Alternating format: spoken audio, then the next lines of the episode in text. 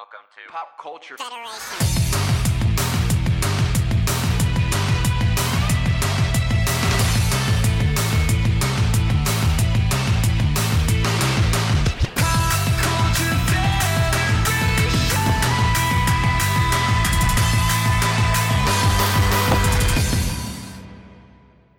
Hello and welcome to this episode of the Pop Culture Federation podcast. I'm your host, Mikey. I'm Matt.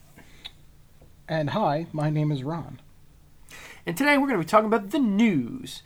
So, this is what's been happening in the world of pop culture uh, all things movies, media, television, games, stuff like that. Sure. Yeah, alright. Cool. So, alright, guys. Um, how's life? What's been going on? It's good. I got back from Miami. Nice. Yeah, yeah. A lot of people liked my red hair. I bet. Turns out it's a thing. I did not know that. Yeah, apparently. Ron? Um, well, I went to work and then I took a nap and now I'm here. Yay, great fuel 20 minute. Wow. Uh, I could tell you what uh, I did yesterday. I saw a uh, piece of shit that was it too. Oh. I guess you didn't like it. No, it was hot garbage. Hot garbage. I mean, that's being a little bit mean. So, okay. Not a fan of the Tim Curry It from 1990. Uh, it was way too long. It was different. I mean, I guess it was 1990, so like it is what it is. But the remake of it that came out two years ago, fantastic. It was awesome. Right amount of scares, you had the right amount of laugh, you had the right amount of uh, the character development, like the kids, everything was awesome. How the kids interacted with each other, how they interacted with it, uh, or Pennywise, um, fantastic. I was pumped for the second movie, but then going into the theater, I'm like, all right, it's almost three hours long. That's fine. And Yikes. That's a big yikes for me. I and as the movie was playing, I was just like, this is kind of boring. I'm not really enjoying. it. It had some moments that were pretty good. Um, I heard Bill the Hader cast- was awesome. the the casting was fantastic.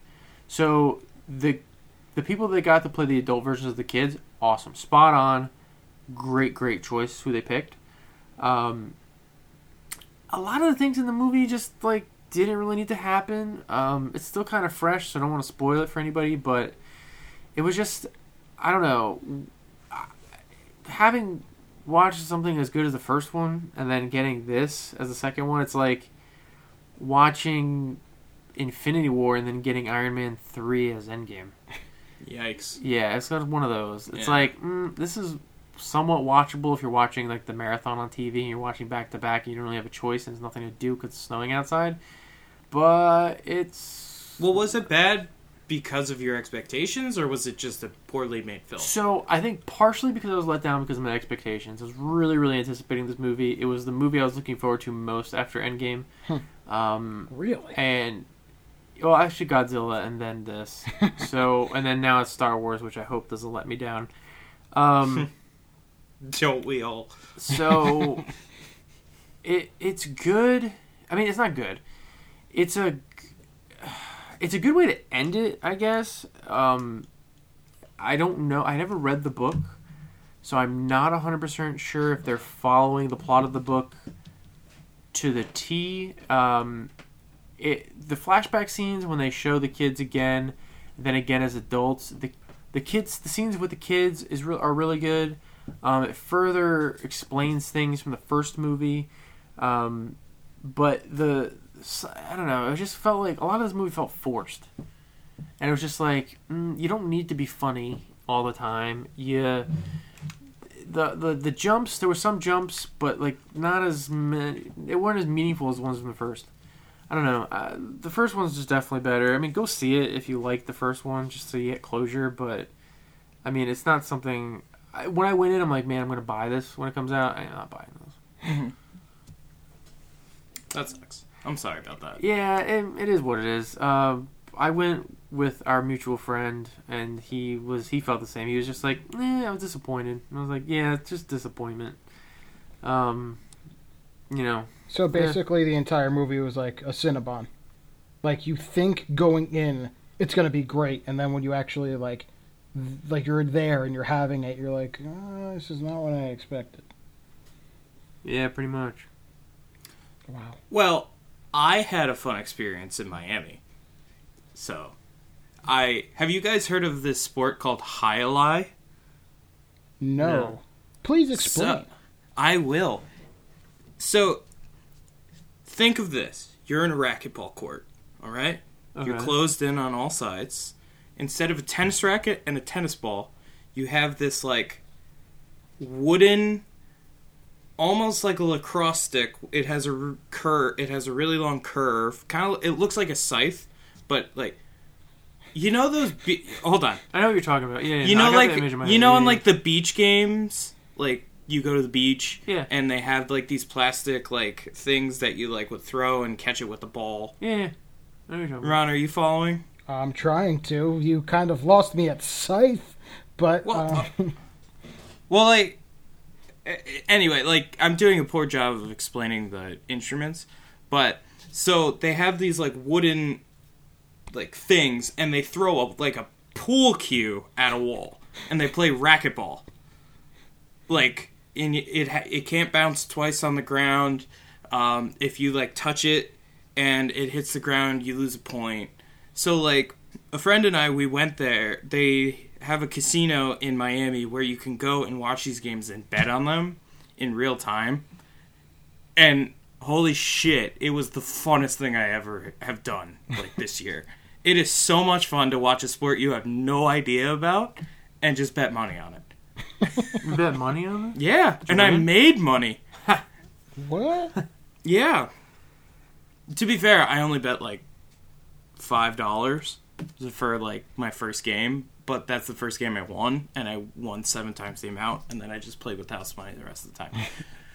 Either way, so much fun. And then I looked into it a little more, and apparently jai alai was really popular in like New York, Connecticut area in like the 80s and 90s until people found out that it was fixed.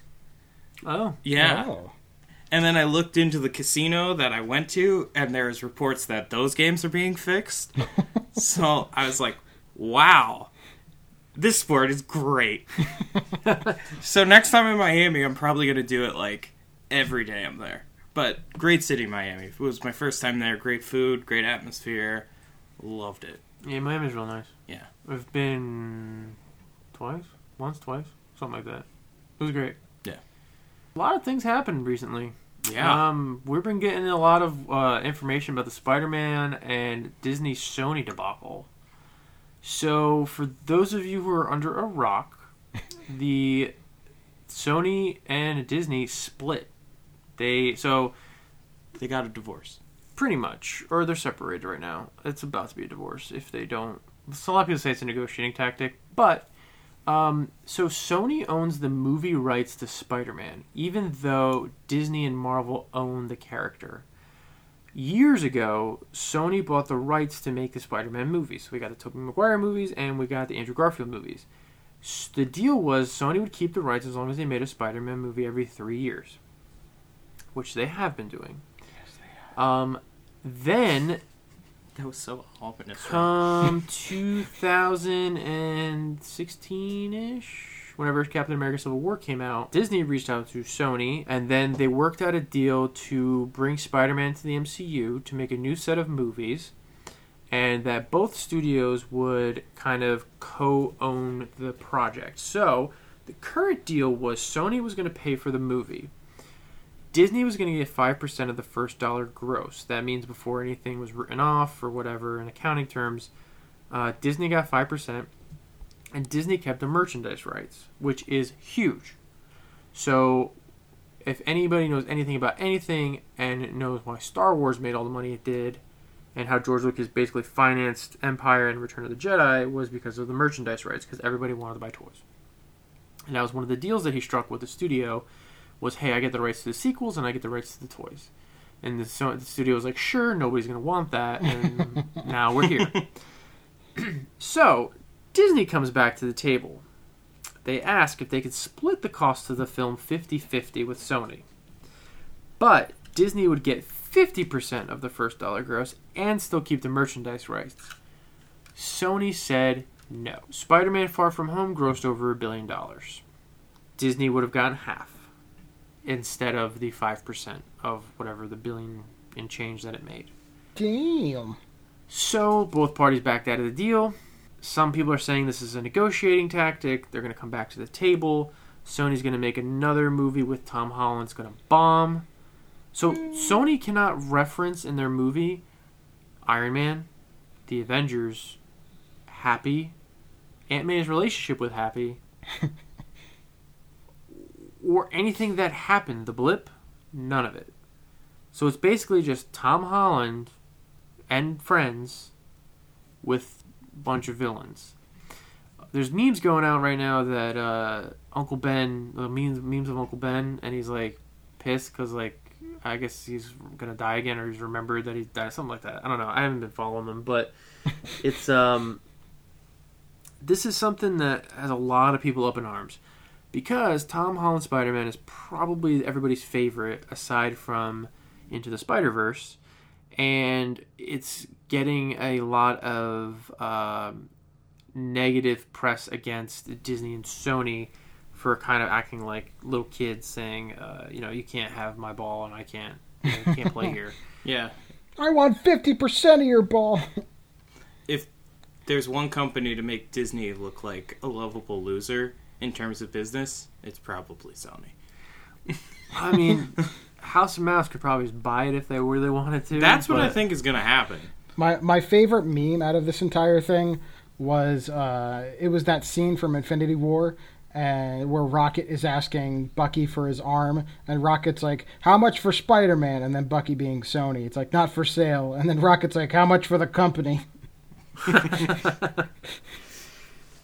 So I don't really know what's going to happen. I know the MCU can live without Spider-Man, but I don't think Spider-Man right now can live without the MCU. Mm-hmm. Especially everything that happened. He'd have to go back to an old suit or a different suit. Um, he can kind of have the standalone movie. It could work. Um, Sony did make Into the Spider Verse, which is probably the best Spider-Man that they've made, um, and that worked out really well. So they have the capabilities of writing everything. Kevin Feige is not going to be involved if they move forward with this. You could see the potential to see Tom Hardy's Venom in there with Spider-Man, um, as well as Carnage and the other slew of Spider-Man villains. So we don't know what's going to happen. If you're you're a betting man, uh, most people I think are betting that they're going to two sides are going to make up somehow Mhm. and make a new deal Mom and Dad are going to get back together. pretty much. Um, but in the event that they don't, I think that Marvel and Disney will move on with. So I think the new big three going into the next phase was going to be Black Panther, Captain Marvel, and Spider Man. I think if Spider Man is out, you're going to have Black Panther, Captain Marvel, and possibly somebody new or a different character. Um, I don't know if they're they're not going to rush the X Men. You could have Blade. You could have Shang Chi. Uh, you could have um, Doctor Strange. could you could Mm. have the whoever's going to replace Black Widow. Um, you could have a bunch of characters, um, but Spider Man was really really important, and because of the fact that Tom Holland was so young, I feel like they could have done a Hugh Jackman with Wolverine type deal, and you could have had twenty years of movies with Tom Holland. You could have spanned Peter Parker from high school all the way to adulthood and possibly fatherhood. So we could have gone a lot of places with this, and They could have finally adapted the best Spider-Man story one more day. they could have. They that's could have that's also. a joke and I, that is notoriously horrible. no, I know. So is Clone Saga, but um, Is that the one where Spider Man gets eight arms and becomes a spider? no. uh, Why no, is it but every single Spider-Man comic we talk about that's always your guess, regardless the- of what it is? No, it's only the Clone Saga. it's not in. Oh, so question. So does so- Sony owns all of Spider-Man or just Peter Parker? Spider-Man universe? Balls. hey, Mike, Damn.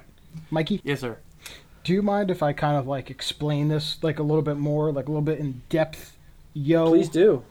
Please do. Okay, so basically, uh, in 2015, when the contract was signed, Marvel and Sony were like, "Yo, man, let, let's make five movies," and then Marvel was like, "I yo," and then Sony was like, "Okay, so you can extend the contract if any one of these movies makes a billion dollars." And so far, uh, up to but not including Too Far From Home, uh, the solo Spider-Man movie movies hadn't, and so that's why they were like able to kind of back out of the contract at the last second. And in addition to that, one of the stipulations in the contract between Disney and uh, Sony was that the the prominent Spider-Man characters that were featured in the Spider-Man films that Marvel was producing, they couldn't be like exact replicas of the original characters. So, for instance, Aunt May, she's not like an old like gray-haired woman like she is in the comics. Uh, the Vulture, he's not uh, you know, this guy who, whatever, I'm forgetting what the Vulture was in the comics, but the, the, the character's backstory in the movie does not fit what it does in the comics. So that way, you know, when Sony went to go back to make their own movies, they can make what is legally like called the traditional Spider-Man um, characters. So you know what I'm saying? Yeah. I did not know that. Yeah, and now uh, also, like in terms of the the whole fight between those two, uh, Disney is far too greedy for their own good, and I, although like I want to feel bad for Sony, they're also like a billion dollar company that makes some of the worst movies that are put out on a consistent basis. So you know everyone loses. Yeah. I think the big loser in all of this is Tom Holland. Because now he's, still, stuck. he's still getting paid. Well, I mean, he's stuck with the Sony studio, and they're probably going to make a bad movie. Although I would be interested in like a Sinister Six, like Spider-Man vs. Sinister Six, because they kind of set it up in um, Far From Home. Kinda. I mean, they tried it with the Andrew Garfield Amazing Spider-Man. It just, and they were setting it up with the Sam Raimi verse um, ones. But I mean, I think that's too many villains on screen. Personally, I mean, I would like to. s- I wanted to see it until I realized that that's too many villains on screen. Yeah, I guess.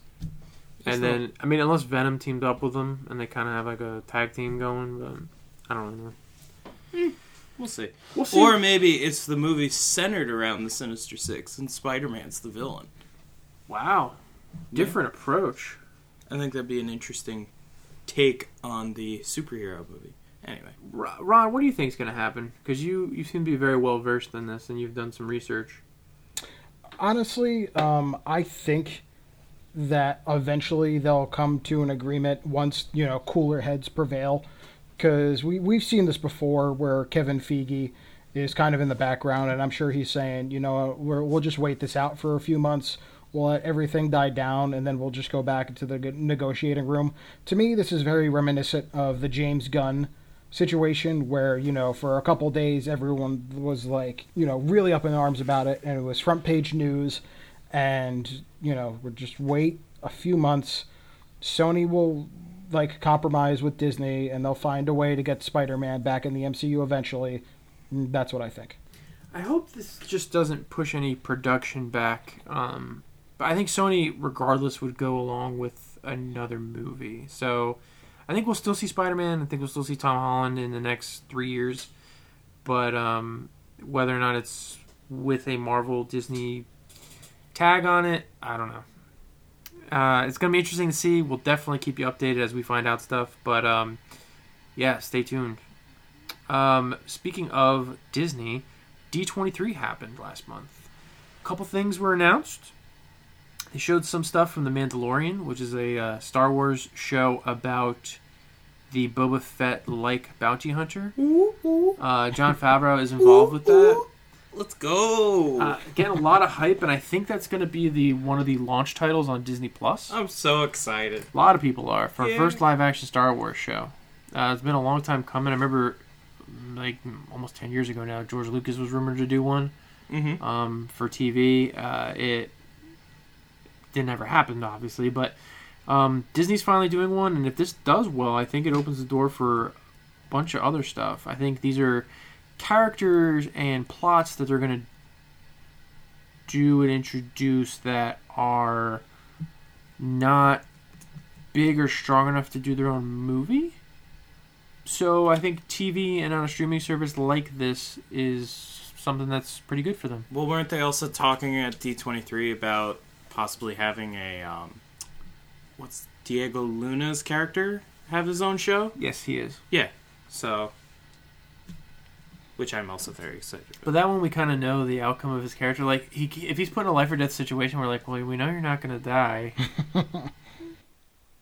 That's why we So- need new, original, fresh takes on Star Wars. As someone who's only read the EU books, who's never seen a Star Wars movie, I'm just kind of tired of you know the same old Star Wars. It just seems to be like Shut the hell it just seems to be like the same kind of the same thing over and over like if it's that big of a universe as they keep saying hopefully the mandarin or the mandalorian oh my god uh yeah so ho- hopefully that gets to explore more of the universe Well, I don't think it'll be just about his character. I think it'll be more about the rebellion being formed in between three and four, because Rogue One is directly in front of A New Hope.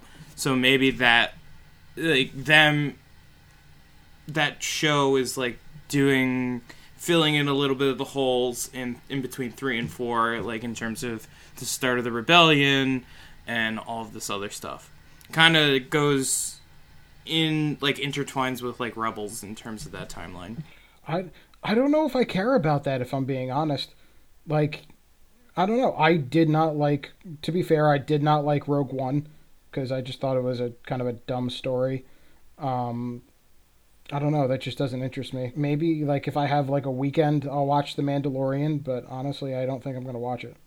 Well i mean you're gonna have to wait week to week because that's what disney plus said that they were gonna do with their oh, shows Oh, yeah, that is so Ooh. stupid. no i kind of like that although welcome to the future we're now back in basic cable with all these streaming services so yeah, but Disney Plus plus Hulu plus ESPN Plus for seven ninety nine a month is a pretty sweet deal. yes Especially now when I'm paying eleven ninety nine for Hulu alone. well it's 14.99 i believe was the prices for all three together Is it? yeah i think disney plus by itself was 7.99 Oh, even still. yeah i mean three dollars more for Two more stuff. for hulu and a dead espn streaming service They just showed the UFC fight. Yeah, well, yeah, that's true. You get UFC, and you get weird ass college games too. I love just I love watching lore about Star Wars. I don't really I like the EU? books, so like I think an idea in between three and four, showing the formation of a rebellion.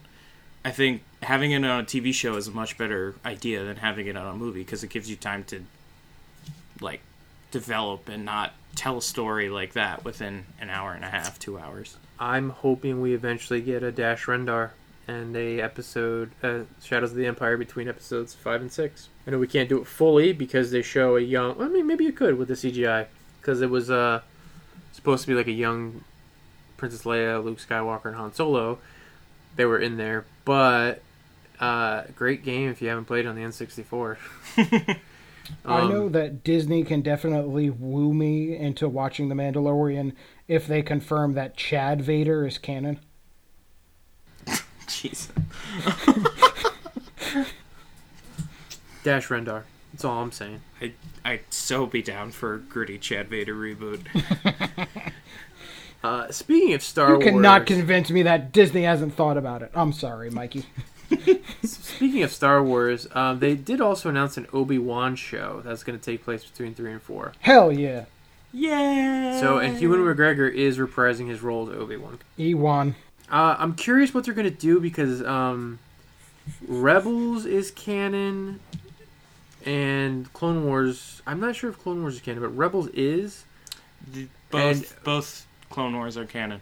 They are. Yeah. And then Darth Maul is also. Actually, no. I think the the like the first one, the like five minute short ones. I don't think they're canon. I know for a fact that sh- the one with um Ahsoka is. The CGI one. Yeah.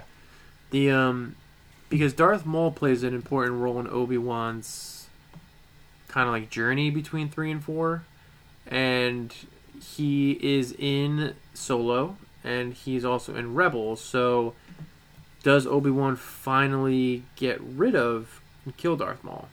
Will we see that? Is that going to be a major plot point? Um, I've heard and read some things. I don't know if this is true, so file this in the rumor mill. That these are gonna t- some of these characters from Solo are gonna tie into Obi Wan, and that Obi Wan is gonna kind of tie into Solo a little bit. Wasn't the whole point of Maul being in Solo to like set up for this? Not for this per se, or I mean, they might have been. But we didn't know about it, but um. Well, if you care, it kind of ties up. It kind of validates a couple an arc in Rebels. If you care about spoilers. I do not. So basically, there's an arc in Rebels where Darth Maul finds um, finds out where Obi Wan is and attempts to assassinate him, but then ends up being killed by Obi Wan. they actually show that in Rebels. Yeah. Oh, so It's a great scene, and it does a really good job of uh, showing Obi Wan becoming a smarter Jedi and all of that.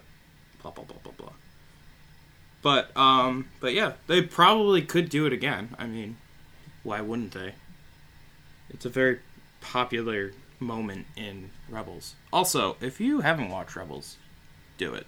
I watched season one, and then I didn't have the channel. so It's not a kids show after season one. I've heard. Yeah. Um, other things at D23, WandaVision got a teaser poster.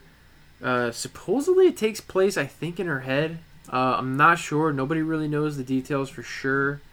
Um, I think a Hawkeye show got announced, as well as a couple other things. Uh, Mi- Mikey, D20, yeah. can I can I just say, I don't think it takes place in her head because if it does, why in the world would Kat Dennings be in that show? Because she's confirmed for that show. She's confirmed for it. So Well- maybe it doesn't. Well, that's going to be a hard pass for me then. Meow meow. I think it's um, D23 was a very solid follow up from San Diego Comic Con. Uh, it gave us a lot to look forward to, and they really brought to light um, and highlighted uh, Disney Plus. So I think it was successful. I think they got the message across what they wanted to get across. I think they revealed things that fans wanted to see. So I think it's good all around. Um, I think I think Disney D23 is every two years, if I'm not mistaken. Something like that. So possibly in the next one we'll get more of uh, Phase Five and what's to come. Could be, um, and if that ties into the shows that they're going to do. But anyway, I'm looking forward to Disney Plus. I'm definitely going to be getting it. Um, and then they said the Fox shows and properties are going to be on there all, right away. So like the um, the Simpsons, all the episodes are going to be on there. Um, yeah. What? Stuff like that. So it's a solid investment for 14.99 for sure. Well, fourteen ninety nine for Disney Plus, Hulu, and E ESPN Plus. Right, Disney Plus by itself is seven ninety nine. But I mean, at that point, why not just get the other two? Yeah, but now Hulu has live sports. I swear to God, we are not being paid by these people. Hold on, if I'm it's sorry. Hulu Live for that price, it's a steal. Yeah. because Hulu Live is like fifty five bucks. Why would you ever get cable if that's the actual deal? I don't know if that it is. If that's what it is, I don't think it would be. That that would be insane. Also, I did uh, some intern research. The 2003 Cartoon Network Clone Wars is not canon. It's considered in the Legends category. Uh, Color me shocked. There you go. So, a couple other things that have been going on recently. Um, for those of you into esports, the Dota 2 tournament had a quite a large prize pool. Yes. So let me let me guys uh, ask you first before because this seems to be up my alley. What do you guys know about esports? I know that I was born in the wrong time because now playing video games is lucrative. I know what the E Yes. stands for. I think. So what esports is, for those of you who don't know, is pretty much people playing competitive video games. But I'm sure if you're listening to this, you know at least what is esports because I'm sure you either play like Fortnite or something, or people have heard about the Fortnite prize total being thirty million dollars. Esports have been featured on ESPN as well as ABC, Disney XD shows, um, TBS. Overwatch League. Uh, I personally have watched ESPN's coverage of fighting game tournaments. Mhm. Fighting games are my esport of choice. So, but I, it spans far beyond that. ESPN and Blizzard Entertainment have a agreement, so they've shown like Heroes of the Storm, which is kind of a dead game. Uh, they show the Overwatch League. Uh, they definitely do the finals and do. I saw the playoffs being shown when I was at a bar the other day, which was really cool for me because I love watching esports. So it's kind of weird the way that they do prize pools. Mostly, um, the companies themselves will issue out prize pools like Riot Games for League of Legends Worlds is uh, they give it out. But the way that Valve does the international, which is their big the big tournament for them. Esports games don't have a traditional season like sports do. I think Overwatch League is the only one that does. Uh, League of Legends kind of has it, and um, I know that Call of Duty is trying to do that with their World League. But the way that um, esports like Counter Strike, Global Offensive, and Dota do it is they have these like they have tournaments which kind of go like week to week, and they also have these things called majors, which is their big tournaments. And the international is probably the biggest tournament in esports just because of their prize pool. Um, and the prize pool is worked because Valve Entertainment, like the game company that develops Counter Strike and also Portal, Left 4 Dead, Half Life. Wait, Valve did Counter Strike? Yeah. What? Yeah, man. Damn. Yeah. The way that Dota makes their prize pool is instead of just handing out money, they give out a certain amount of money, but they also sell this thing called the Battle Pass. So, before you go into it in more detail, uh, for somebody who doesn't play these games, I mean, I play video games, Mhm. but I'm not familiar with these um, massive multiplayer online games. Okay. What is Dota? What does it stand for? What what is it? What's the point? Like, what are you doing? So the way that um, you play Dota and League of Legends, because it's very similar games, is there's three lanes, and the object is you're on one side, you're on you're one color team, and you're trying to kill the other team's core. So you're trying to kill all these towers, kill your opponents, acquire gold, build these items to get more powerful, level up, blah blah blah blah blah. It's a very the best way to determine is kill the core before the other team does. Okay. Thank you for Uh, so, like I said, um, the way that Valve creates these um, the revenue for the international is they do a crowdfunding thing called the Battle Pass. Um, now, what the Battle Pass is is it's a thing you could buy within the game. Dota's free, by the way. A lot of these games are free. Um, so, if you want to pay, I think it was a, um, a certain amount of money, you get in-game cosmetics, wards, skins for your characters, voice lines, and a percentage of the proceeds of the battle pass go to the international prize pool. That's why um, the international prize pools, if you look at them, are the international has six of the ten top ten prize pools, and every year they've been increasing from time to time. So is this like the Super Bowl for Dota? yes, yeah, Okay. yeah, Or um, S- Super Bowl equivalent? yes. Okay. it's the biggest tournament of the year for I would say for esports because Gotcha. it's Damn. the biggest because it has the biggest prize pool.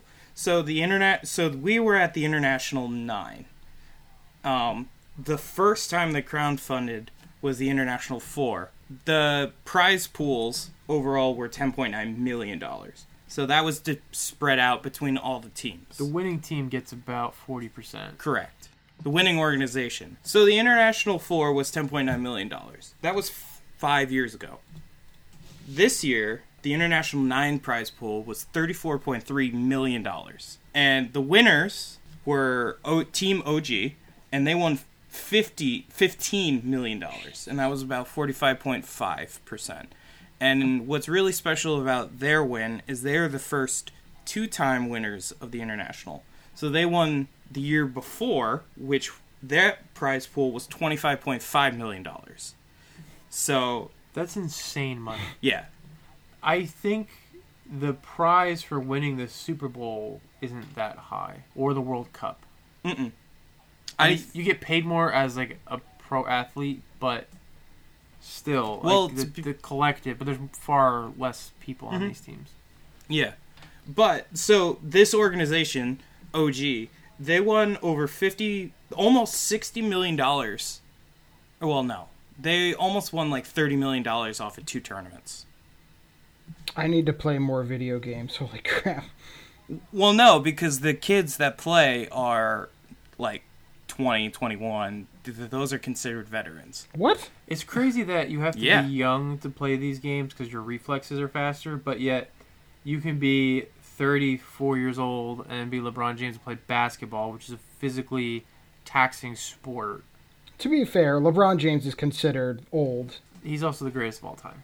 And he also started playing professionally when he was 18 years old.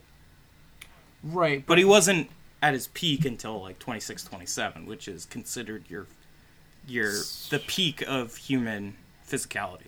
So the fighting game community is one of the few where I see that you can have older players, and they actually kind of have a little bit of a problem that they're ha- having trouble getting younger players to play. Well, yeah, because everybody's playing Fortnite. Right. Well, the older the older players, and they're they're in their thirties, many of them, late twenties, thirties, forties, and they are the ones that are still ranking top best in the world.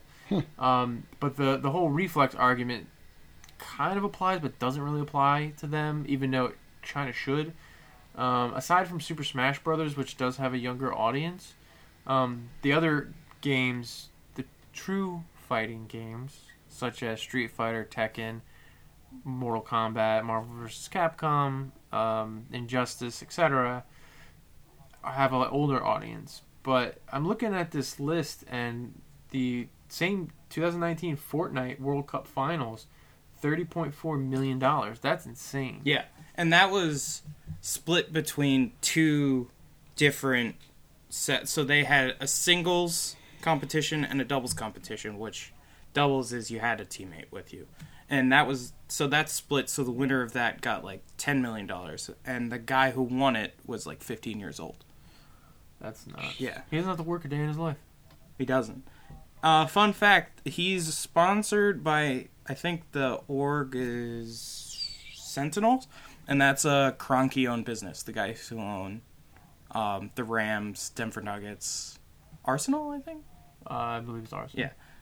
Anyway, so like, and it's kind of cool because all these sports are like the sports owners are getting into it. Um, Yeah, I saw on the list of for the international nine, number three was Paris Saint Germain. yeah, the, PSG. profes- the professional soccer club out of Paris in the French League One.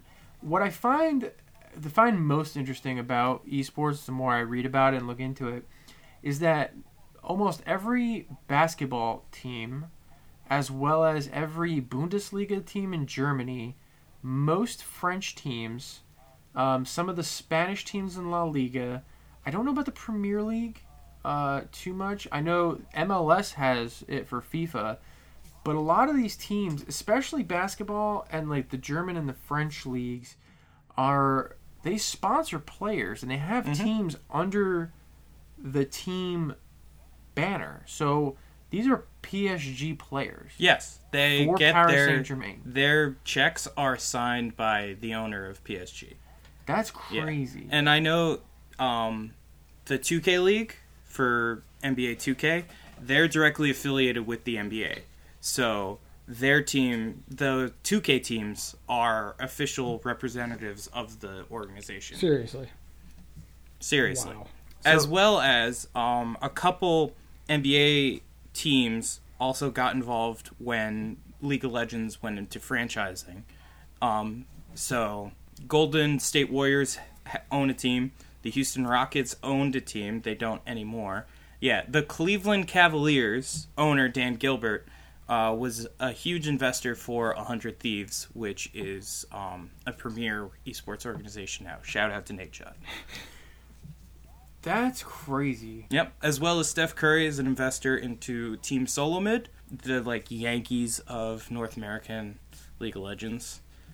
and it's kind of funny because they're having like a mid 2000s Yankees thing going on right now where they keep buying players but not making it to Worlds. it's kind of funny. Well, I know. I believe it was some of the NBA teams had to ban their players from playing Fortnite because it was getting in the way of playing practice. Mm-hmm. Um, Juju Smith Schuster, the football player for the Pittsburgh Steelers, is also signed by FaZe Clan wow, that's as nuts. an official streamer for them. What? The a lot of the pro athletes are seen streaming and playing video games on Twitch. Um, I know a lot of pro wrestlers now. Um, I, Xavier Woods has a uh, channel called Up Up Down Down, which he features video games. He's also prominently at many of these tournaments, um, more specifically for fighting games, but he's at them. And uh, Kenny Omega also. at the conventions. Kenny Omega, uh, also really big into the Street Fighter scene. So it's kind of cool to see video games finally becoming mainstream. I know from many people that I talk to, it's still not widely accepted, and people just don't get it, uh, who aren't really like gamers. They're kind of just like, why would anybody care about watching somebody else play a video game? But then I've heard the same argument flipped around, and it's like, why do you care about somebody throwing a ball? Yeah. And it's the same thing. I, I think professional s- physical sports are more traditional sense that they've they're obviously older. They've been around longer, some for over 100 years. Um, I think that they it's it's set a precedent into pop culture of what to expect and what to kind of do. Mhm. And I think esports is very very new. Um, I think the first time I've ever like Nintendo did stuff in the late in the early '90s for the Nintendo World Championship, and that was kind of the first glimpse of esports that you got. And then they kind of really didn't pick up until fighting games kind of kind of did because fighting games were always competitive Mhm. and they always had tournaments. Um, but Halo, Halo, Call of Duty, yeah, Halo and Call of Duty with the first-person shooter, Madden, was the other one. right? I remember But, that um, being on ESPN. Other than fighting games for being around for forever and having competitive tournaments, they video games are only recently started getting into the limelight uh, with things like Twitch, where you can actually watch people play live. Yeah. Well, Ron, I'd like to hear your opinion on all of this because I think out of the three of us, you're the one least in tune with video games. Uh, So, I don't think I'm that out of tune with video games. The last one that I played was well, I mean, out of the three of us. The last video game I played was yesterday. It was NCAA Football 2007. So I think I know what I'm talking about here. Um, uh, I really don't. It, it's just not my thing. I'm not gonna like rag on anyone for the you know that being their bag, but Mm-hmm. you know it's just it's just not my thing. You you can like it if you want, but uh, I don't really care about it. That's fair. I don't know. I think it'll be something as our generation and the next generation get older and older. It'll be more just normal, um, especially with Fortnite esports being so popular the way it is, because every every kid plays Fortnite, from what I understand. For sure, but I'm curious to see what's going to happen years from now with professional physical sports. The games evolved, but they never really changed. You always like basketball conceptually was always the same. You had two teams of guys and girls having a ball, dribbling it, and shooting it into a, a basket. hmm Um, rules changed. The uh, type of the, the material the ball made out of changed. The material the hoop was made out of changed. Soccer, same deal. Football, definitely like the equipment changed over time, but the game itself stayed the same. There was always touchdowns. You can throw the ball. You can run the ball. You baseball. A lot of things with baseball evolved, but baseball was somebody threw a ball, you hit it, and then you run around the bases. Like Yeah. it, it, it fundamentally didn't mm-hmm. change for 100 years. However, these games, more are being created every year. Correct. Many of them aren't really around much anymore. Like Halo's not what it was.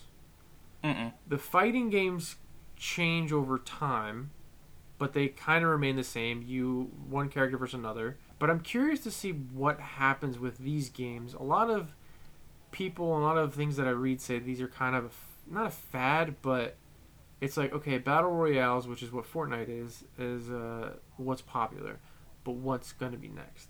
So then, what does that mean for Fortnite? Is Fortnite going to be around for another fifty years? Is Fortnite going to be around for another ten years? I mean, League of Legends has been around for how long? Ten years. N- Next year will be its tenth professional season, but it's been around for ten years. And I think it had its peak a couple years ago. Yeah. And it has gone down a little. It's still very popular, but I think w- will it be around the because video games can evolve and change completely because it's programming.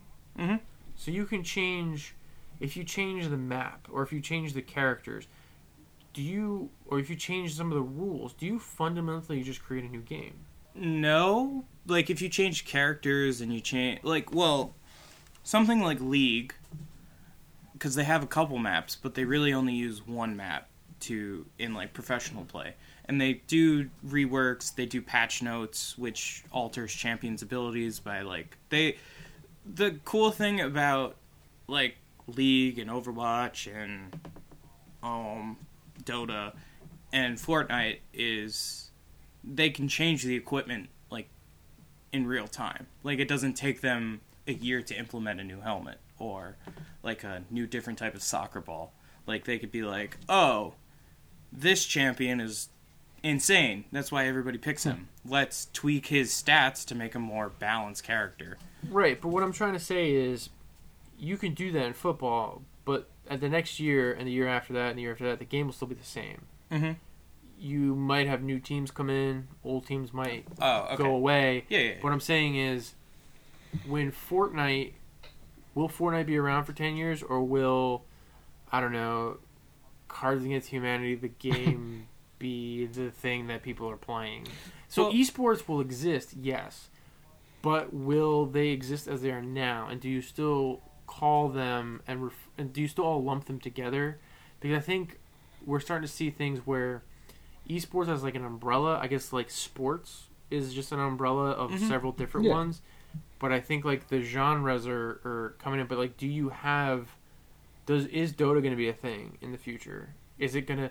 Because eventually, As I mean, as long as it makes the money that Valve gets from it, they're gonna keep making the game. oh, I'm sure. But how how long? Because we saw video games from the past where Sonic stopped making money. That's true. They they started bringing out like a different product people didn't want, and they made less money. But that's also them making sequels and making worse representations of the game, which people argue about. Like, so when Fortnite comes out with a new season, it seems like every year or every season it comes out that, oh my god, this game's gonna die. But the core audience to Fortnite is just so big that this game's not gonna, it's sticking around. As someone who likes sports but not esports, if that wasn't clear in my last statement, I actually think like esports are here to stay. But the thing is, I think they're just a lot from the outside. I just think that they're a lot more flexible, so it can kind of be like whatever you want. So, you know how like I like I like football, tennis, and basketball, and for someone like you know they don't have to just follow uh, Fortnite or you know its Swedish predecessor Fortnite. Um, it, it can. Oh my God! There's a huge spider in my room. Oh no! Oh God! Hold Well, on. I think what Ron's saying at is each game is a different type of sport. Oh my God! No, he got Right. away! I think that they'll No! Damn! Where the? Where'd he go? Damn it! So I think that they're gonna evolve into that. I think you'll have your battle royales, your fighting games, your MOBA. Well, I think it's there now. It it is, but I I think that it'll be more defined than it currently is. I mean, I think it's pretty defined now. Like I follow. Well, you Le- know better than I do. Well, I, the follow. I follow League of Legends. I follow Counter Strike. But like, I've watched Dota. I don't understand what's going on in Dota. I watch Smash Brothers. I love Smash Brothers. But like, I. I'll watch Street Fighter or Tekken, and I won't have any idea what's going on. Wombo combo. Ha- Happy feet. Yeah. Um so like it's there for everybody, but I will like even with Fortnite, like shooters, same thing. I I love over I love playing Overwatch, I love watching Overwatch, but like Call of Duty it's fine. I played it in high school and I'm sure I would have been really into it in high school if I watched it, but that's really about it. Um, shout out to Nate though. Love you, Nate. but yeah, I, I think it's here to stay. I think as more of our generation and gamers get more disposable income, it'll be a lot easier for like things to stay. And the like, I don't think that like League of Legends or Dota is gonna die because their core audience is so big and massive that it they're not really gonna change. it. I think it's Too much. also a thing of you know old people are like, eh, this thing you learn, you young people like isn't gonna be that popular forever. Now Tiddlywinks, that's a game. Yeah, I'm pretty sure people were like that when baseball was coming out or basketball. Probably. And people were like, "Wait, you have to pay to watch people play baseball?" Put down that damn baseball bat and pick up a rake. It's time for you to tend the farm. yeah, time to go to the factory, Jim.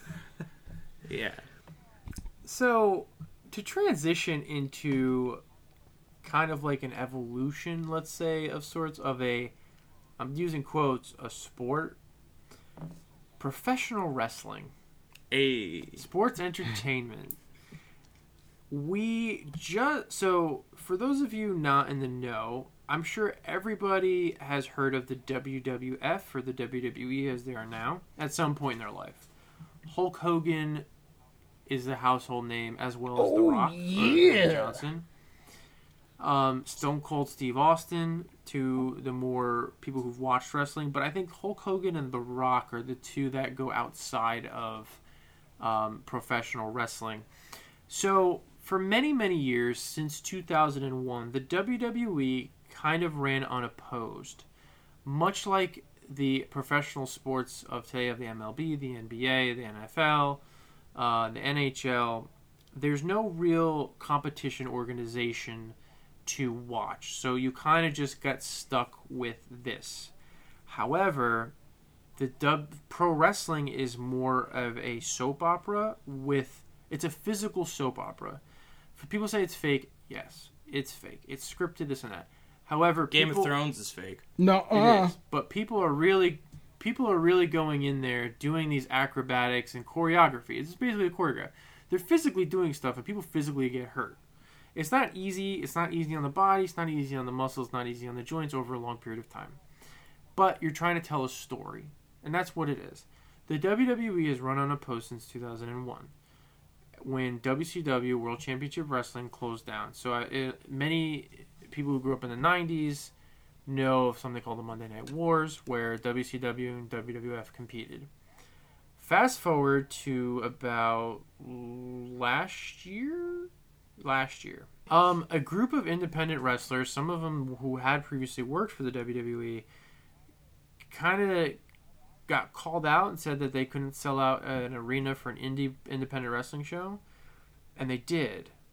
And then that grew into uh, what we now know as All Elite Wrestling AEW.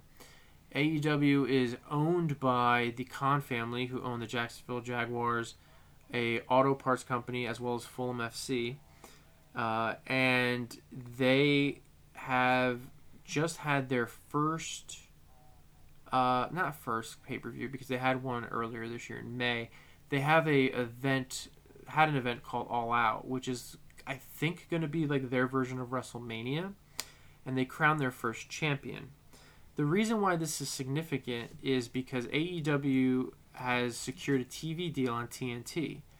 For again, for those of you who remember the Monday Night Wars, TNT was home of WCW. So now, for the very first time, the WWE has a competitor to grab your attention for your want of storytelling. Uh, Chris Jericho, who was in WCW, then WWE for a very long time, you just time, made the list. moved to a yes, you did. He moved to AEW and he became their first world champion. AEW moves to TNT on Wednesday nights, and WWE is in um, WWE in turn um, is now promoting their NXT brand show on Wednesday nights. So now many on the internet are calling it the Wednesday Night War. um, for this is probably this has gotten many people back into pro wrestling. Uh, many people fell off of pro wrestling because during the time when it was competitive, they told better stories. It was more unpredictable of what was going to happen. It was kind of like a soap opera. It was very or a telenovela. It's, as you were waiting at the end to be like, "Oh, that happened. I got to tune in next week, or I got to watch the pay per view to find out the aftermath." But for almost 20 years, the WWE ran unopposed, so they didn't need to tell you that story to grip your attention because if you wanted to watch the product, that's all you were going to do. So they were just trying to get new fans and keep the ones that they had. Now that there's a competitor and they're an alternative to the type of storytelling WWE tells, many people are running and rushing to watch AEW. So now you're quickly starting to see um, different groups of fans online, uh, and they're picking picking sides. Um, AEW is going to do things a little bit differently. Um, they're going to focus more on wrestling versus storytelling of backstage segments or angles or weird things that happen in the ring that shouldn't be a part of a wrestling show. Um, and it's kind of exciting to see because this is the this introduces a new generation of young people into something like a real live like competition between two entities uh, that are vying for your attention and your money and your time. And much like what happened between WWF and WCW, we're going to see a radical change in how things are done, storytelling is told in pro wrestling. Um, a with Chris Jericho being the new champion, it was already announced that Cody, formerly known as Cody Rhodes, the son of the American Dream Dusty Rhodes, form both were in the And WWE. brother of my favorite wrestler, Goldust. Very true. Who was also in AEW. No shit, Will really? be battling at the next. I'm sorry, I keep cutting Yeah, you they off. had a great Damn. match. and he's the head trainer. Wow. Uh, he's 50. He worked great for a 50 year old. Um, he Great was match, you at. They're going to be facing off at the next pay per view um, for the title. AEW is also uh, having a women's title and a tag team title. aka the Young Bucks. Wait, Yeah, seriously? pretty much. They're Damn. they are really pushing a um, the uh, uh, women's uh, WWE recently had a women's revolution Thanks, Were they- Stephanie. Uh, promoted women's wrestling more to take it more seriously instead of having supermodels uh, in the ring in scantily clothing. The women actually is much more entertaining than the men, and they're better wrestlers. AEW is also going to focus on women's wrestling, and they want to bring uh, diversity into wrestling.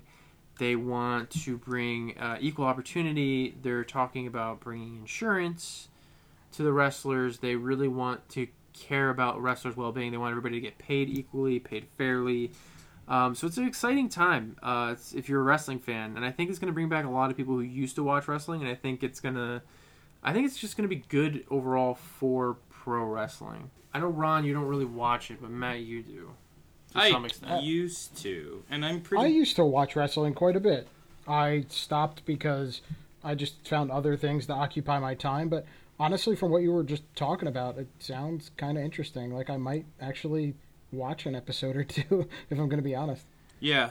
Um, I'm excited for it also. I'm a little tentative because they, most of these guys, they haven't worked week to week like the WWE guys have. Um, well, I know that indie, indie wrestlers work probably like three or four times a week, so that'll be different. But like the grind of like going from show to show and all of that. So, fun fact about AEW, they're not going to be doing house shows. Okay. They're going to just be doing their live TV taping every week. So it's That's less actually a good idea. Yeah, it's a lot less taxing on the wrestlers. It's a lot less taxing on their bodies, and a lot So Joey Janela won't kill himself in the third month. exactly. And they Oh won't um, have to be traveling and and be tired from being on the road. So they'll get to go home more often. Uh, they think it'll improve morale um, amongst the wrestlers, and um, or they'll go and do like promotional work around the town that they're in, and then go home. But the the promise was that they would be home more often, and um, they would they're all still going to get paid. So Mhm. it's not unlike the WWE who makes wrestlers go on the road four or five times a week. But between traveling and stuff, some people only get like a day at home Right. But these the AEW guys it's going to be a lot different. So I think it's yes, you're right. They're they're used to working more dates on the indies, but it's different than being on television, Mm-hmm. um, especially live television. Yeah. So I think that's going to be a change for some of them. Um, a lot of them worked on TV in Japan, um, as well as the UK. So I think um, I think it's good. I think it's going to be good for wrestling. I can't wait to talk about it more when they have their first show. Um, they're starting to build storylines now. So Chris Jericho being the world champion. Um, Got his belt stolen. yes. Um, so was, was that part of the storyline, or de- No, did- no, it couldn't it that was actually happened. but they like talked about it like it was, and they did a really good job at that. I'll work myself into a shoot, brother. So one of the things that AEW kind of does that's really smart that I think that WWE missed the boat on is they really use social media to promote their brand. So there's a YouTube show called Being the Elite, which has a lot of like backstage stuff of what's going on. oh, Um, I remember when it used to be a vlog and not a soap opera. Right, but it's it's so it further fuels some of these storytellings and it helps introduce characters, new wrestlers, new signings, and it And Flip Gordon. yeah, and it's promoted all like they have an episode I think once or twice a week, and it's um they it, it, it further helps that you don't need house shows to get gauge interest. You can watch at the comfort of your own home whenever you want, and you can just see kind of like backstage what's going on, and they they talk to you, they break the fourth wall. Um, R.I.P. Joey Ryan. Yeah, I mean it's good. I think they did a great job at it. Um, they turned the vlog into something more. Yeah. Is kayfabe a thing there? I don't know. I really don't. Because they kind of know and they kind of acknowledge that it's not real, but it's like. It is like Chris Jericho's whole shtick is he's like, I made AEW. I got people to tune in when I signed, and I never got a thank you. And that's his whole like gripe right now. It's like he's like, I didn't even get my thank you. I'm pissed. I think they're also doing like a ranking system in order to get like a championship opportunity. They are. Wins and losses matter. And people are like, how is that going to work on a scripted show? I don't know. Um, but it's like Kenny Omega right now has a couple losses under his belt. And I think uh, they're going to turn that into something, like an angle. So I don't know how that's going to go moving forward. Because kind of it matters in like stuff like the UFC, Mhm. where f- number one contenders are determined, I guess, by recent hot streaks popularity as well as win loss records. well, they also have for each class they have their own like rankings, and usually if you number two loses, number three or number four like gets propped up and fights the champ. Right, and then when number one contender goes, number two moves up, and so on. So I think it, in that sense, it matters, but I don't know how you're going to do that in a scripted show. But we'll see. So far, I think it's going to be a little bit of a learning curve for for some of them, but I think overall, it's uh, I, I think it's good. I'm excited to see what happens. I am too. I just hope that I don't get burned out from wrestling like I did with WWE about a year ago.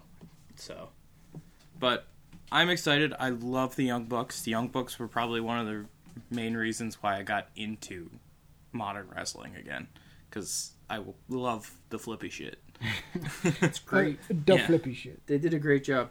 Not gonna lie. Yeah. They they knew how to build their brand. They did it successfully. Who knew you could make a living selling T-shirts? Yeah, seriously. and Hot Topic got a deal out of it. Yeah. that was huge. Yeah, yeah, yeah. Huge. Um, When does it air? When does the first episode air? I believe it's the day before New York Comic Con, so I think it's October second. October second. So, is there anything else that uh, that's been going on in the news you want to talk about? No, I'm good. No, I think we've covered every single news item that has come up. Um, the only thing was Joker comes out. I think that same weekend that AEW's out, and I think uh, it's already getting Oscar nods. So, looking forward more on that. we go. Heath Ledger. more on that as we come. But um, thank you, everyone. Tune in next week for probably an MCU discussion, and then we'll be back the following week with more news. I'm your host, Mikey. You can reach any of us at on Twitter at Pop Culture Fed, or you can reach me at Mike the Borg Nine and tell us how much we suck, or how much you enjoy the show, or want to talk about these topics. You can send a carrier pigeon to the undisclosed location. and I'll be sure to find it. My name is Rom, and I just found a second spider in this room. So, uh, yeah, I'm gonna have to figure out how to escape. And don't forget to like and subscribe and rate our show and give us some honest reviews on whatever you listen to this because we would really appreciate it. And definitely send us some stuff you want us to talk about, and uh, we'll be happy to. And also send us your best cookie recipe as well. Yes, definitely that. Speaking of which, Ron, I have to send you uh, that chicken recipe. Ah, sweet. Chicken cookies. And good night. Bye, mom.